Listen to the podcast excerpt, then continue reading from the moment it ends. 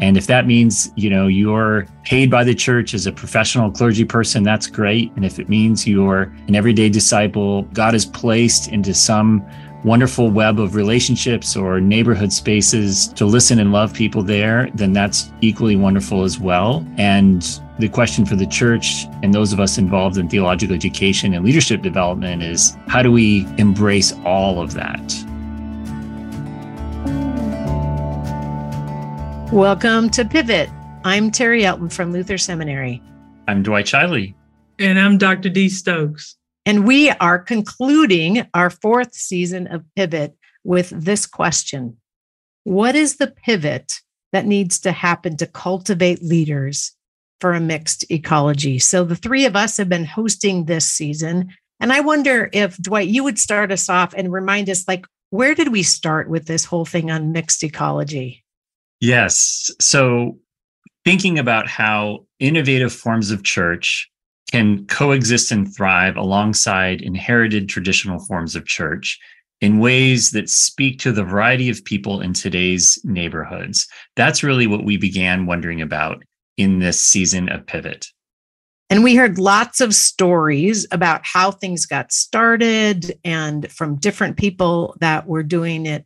Dr. D, what's one thing one story, one episode that really stuck with you as we were moving through this season? Of course, we had a couple of my Seeds alums on uh, episodes. So I guess I'll have to share a story about them. May I? So I want to, I actually wanted to start with this thought. In the UK a couple years ago, they did some research that was really eye opening in terms of, uh, of, they did it for church planters. And I was talking to someone and they asked me to compare to what we need in the US, and it really was the same. Uh, church planters, and I'll extend that to church leaders, need a champion, a coach, a mentor, someone to help guide them. They need in time training, learnings, and they also need a community. And if we understand in the church in America that pastors are lonely and really need each other. How can we get them together? How can they become a cohort? How can we put leaders, not just pastors, but leaders together for the kingdom so that they can stay in business, even if you will? And so that's one of the things that we've tried to do at Seeds. Of course, one of our buzzwords is that we want to be in community, we want to relate right? Relate, accelerate, and share. And so, what we've found over the last three years is that the relational piece is the biggest piece.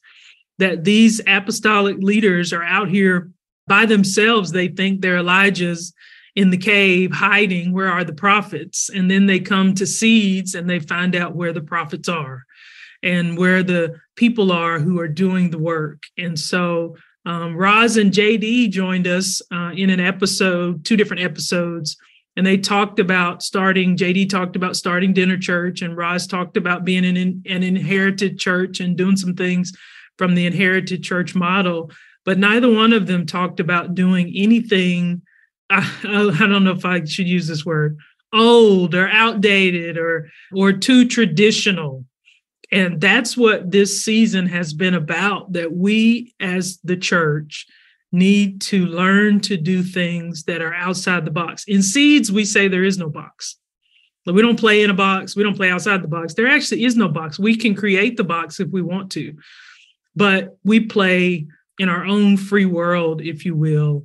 And so, yeah, that's that's what this is about. How can we be the church in the world and present the gospel right? The gospel is the same, but how we present it has to be different to reach the world. Dr. D, I thank you for that. And one of the things that you said that resonating with me is, in addition to community, is just in time resources. During the season that we've had here with Pivot, I've been working with the ELCA to rethink the candidacy process.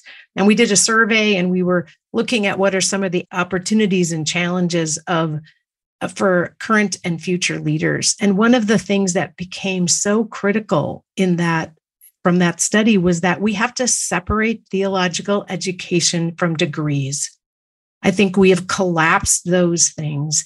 And we have even collapsed, I think, leadership development into like, you do this in this very formal way. And I think it's gotten all kinds of congregations, uh, judicatories, just lay people off the hook about really digging into scripture, cultivating leadership within congregations, and really empowering people, which were some of the things that we heard in those stories, Dee, around empowering people to follow their passion and then to equip them along the way as we go. So, one of the things I'm taking away from this season and cultivating leaders for this mixed ecology is we got to just not think about how do we educate clergy or the formal track leaders for ministry in a traditional inherited structure way, but how do we open up our imagination around accompanying people in various ways around the kind of competencies and the kind of aptitudes that they need to lead in a 21st century reality so we witness to the gospel.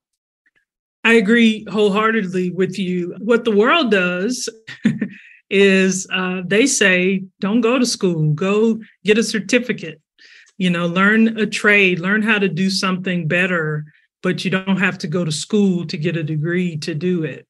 And so you see that in education, you see that in government, you see that in every mountain of society except the church, right? And so we need to get ahead of what the world is doing uh, and and do it differently. So yes, we there are other ways to learn. There are other ways to get certifications. There are other ways to get what you need in ministry without getting a degree. And I think the the just in time learning and resources really need to be more readily available.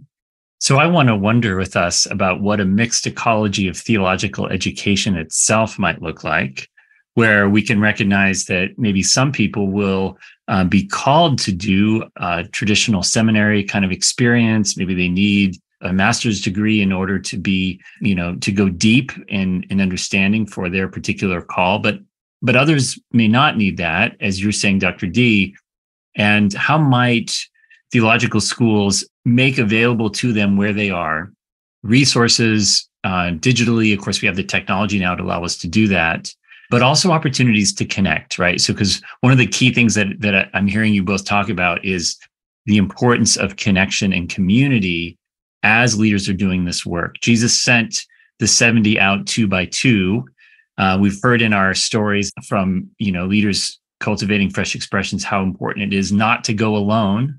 And I think the idea that you know the days when people would simply come to a particular location to get educated theologically and then go back out those are mostly past even most seminaries now are offering either distributed you know uh, online education or hybrid experiences where people come together for intensives our own institution does that and we have this opportunity now to meet people where they are, partly so that we can keep them in their ministry contexts and to make the most of those contexts rather than necessarily pull them out of those contexts.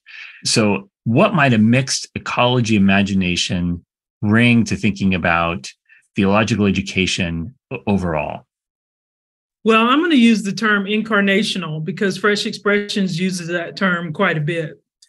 And I think how we can have the mixed ecology in terms of learning and education is to literally be incarnational. So go to the people. We're talking about taking, not taking them out of their context, but somehow going to them, creating cohorts in churches, creating cohorts in communities where they can do hybrid learning. They could go, they could be a part of a learning community, they could do different things. I think we call that Faith Lead. And uh, so everybody should have a Faith Lead. Uh, and so we're trying to do that. We're putting people together in learning communities. We go to churches and go to the people to help train. We do retreats. We do all kinds of things. And I think we just need to keep doing that and giving them what they need. So I was thinking along similar lines, Dee, about context so matters. And I think we have so taken ministry out of the context as if there's something there. And I think what this mixed ecology forces us to take so much more seriously is what are the questions of your people? What are the longings of their hearts? What are the the stories that long to be told, and there's not a community of people to hold the stories together and ask the big God questions. And part of what is exciting to me about this time, and I think this is the 30 some 40 years of being in ministry of the shift from solving a problem that's technical or or on a surface level to going to what's the adaptive God question or what's God moving underneath. And I think for me, the exciting part about this moment in our church is that there's been many years that felt like the story was decline. And now in this mixed ecology, it feels like God is having all these little things come to bear like the sowing of the sower and all these green seeds, if you will, Dee, are, are sprouting. And we, as the tenders, need to shift our posture from like taking them away and ignoring them to fostering them in community. And, and I think the God and the Spirit are up to some things in our midst. And it, it forces me as a person in, from a theological uh, education posture place to say, how do I join the context? How do I learn from the context and help nurture those kind of life that is coming from other ways? And I think you both have said it in different ways. What does it mean to be a networked church rather than an institutional church, one that's dynamic, that's life giving, that's trying to foster and learn from what the Spirit is up to? I don't know. What do you two think? So I think the idea of networks is really important one of the things that we uh, inherited from particularly the mid to late 20th century denominational world is a, is a kind of highly bureaucratized, standardized approach or m- mental model, if you will, or paradigm for how to think about organizing the church. But we live in what Manuel Castells calls a network society in today's world. And so those 20th century you know regulatory bureaucracies where everything's supposed to be standardized. In some ways you know clergy are, are educated or leaders are educated like interchangeable parts in a big machine. That is broken down and what we have instead now are flows of information and relationship very different mental model much more of a networked one. So i think networks are simply the the reality contextually of the world we live in today in an internet age what might it look like for the church to actually indwell and embrace that as we think about how to equip leaders and connect them and organize them? Now one of the things that people often get afraid of when they think about a network model is things like accountability supervision you know all of that.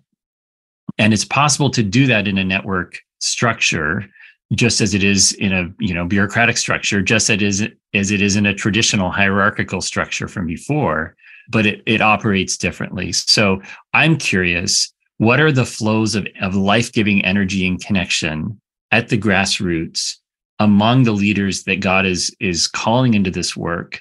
And how might the structures of the church, because we still need structures, actually support that life-giving energy and connection rather than impose boxes that actually disrupt or interfere with what God's trying to do networks is where it's at. That is where the church is moving. And we need to get on the boat. I was recently asked to be a part of what I would call a network by one of our Seeds alums, a Black missional convening. It was for Black led congregations, Black and multi ethnic led congregations, people who were leaders. And we were, we were, we were so shocked at how many people signed up and we we're shocked at the response afterwards that they want to meet again. Let's meet up. Let's go to these conferences and, and have a meet up let's have this again. We did it online but let's meet in person. Let's i mean we had over 100 people sign up from all over the country and we were not expecting that. As a matter of fact when he asked me to belong to, to be a part of it i said well no i don't have time to to to plan it. You know, I don't have time to do that, but I'll come and I'll support and I'll speak and help you a little bit. And I thought it was just going to be a conversation with a few people in the room. and they just knocked our socks off. So people really want to network. People want to to know other people. I'll I'll put it to you this way. I wanted to share this story. Maybe this is appropriate time. When I was a basketball coach, uh, the the biggest thing I miss about coaching basketball is the family atmosphere. So 20 of your family would go everywhere together, right? So we'd eat in restaurants together, we'd be in the same hotels together. But the people that I worked with were my friends. I spent the most time with them. I, you know, we did everything together. And so they became my family. And of course, our players were like our children, right? And so I miss that. I, I've lost that, to be honest with you, because I have not found that in church. And I'm a pastor. and but I don't I can't find that kind of camaraderie and that kind of networking and that kind of attention that you pay to people when you see them every day and work with them every day. And I think that's what people, particularly people, Uh, solo pastors really have my heart, you know, that are there by themselves every day. They need a network, they need people to love on them. And it's just become even more evident because of COVID.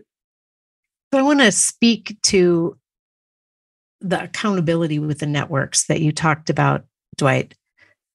For me, I think of the conversation that we had with Pastor Wole and how he's literally taking stone empty buildings that are cold, cold. The time we talked to him, he was freezing in this London building that had been vacant. And new life was coming in a historic place where the gospel had been witnessed, but it had gone dormant. I left that conversation just energized to do my job. And I think of Pastor Carey, who moved from California to rural Minnesota and started having um, prayer and pie and and all of these things on the farm and blending together a life of spirituality and the community that they're creating is exactly what you're what you're talking about for people that are longing for it.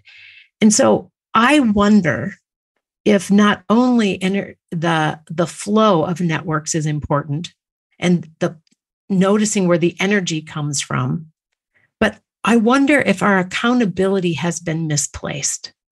I think we've held people accountable to the wrong metrics or the wrong uh, telos, the wrong vision. And I wonder if God is inviting us in this moment to say, what does it mean to be church and to witness to this transformational gospel? And if you're doing that, then like who cares what your degrees are? Or who cares if you're in a building? Or, you know, like there's a lot of place to, ha- to have difference with regard to that. But I wonder if we could start trying to figure out what's that thing we're going to be held accountable to because I think the accountability is not the problem. It's what are we going to be held accountable to? And the energy that comes, like you said, Dee, when you're actually doing the conversation with the people with that same kind of big vision and that sense that God's pushing us to do something. Let's do it. Let's learn together and, and on the way. You know, I love what you're saying, Terri. And I think I want to wonder about accountability to God's call in our lives and accountability to the call to share the gospel with all people without exceptions in today's world. So, what might it look like? I'm just imagining here a thriving ecosystem, again, ecology, where everyday disciples are equipped to be witnesses in their spheres of influence in the places that they're spending time already to to be open to spiritual conversations to start those with their neighbors to be people who are known for how well they and how lovingly they listen to their neighbors. And out of that listening find ways to give an account for the hope that is within them in Christ.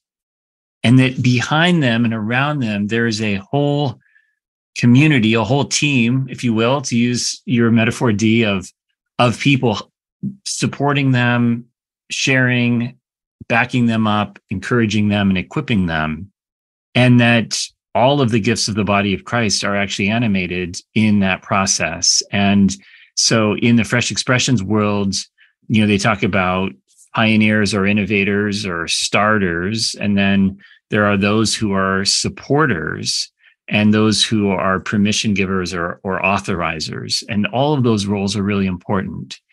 And so we think about in our in our world today, let's work back from that call that we assume God gives to all members of the body of Christ to be loving ambassadors or witnesses for the healing and love that we know in Jesus and the power of the Spirit to the people that God has placed in their lives already and to those who are in their neighborhoods. How do we work back from equipping them to, to be able to fulfill that call? I think that would be very provocative, for instance, for theological seminaries, you know, to think, okay, that's the design challenge we have. we want to actually solve that.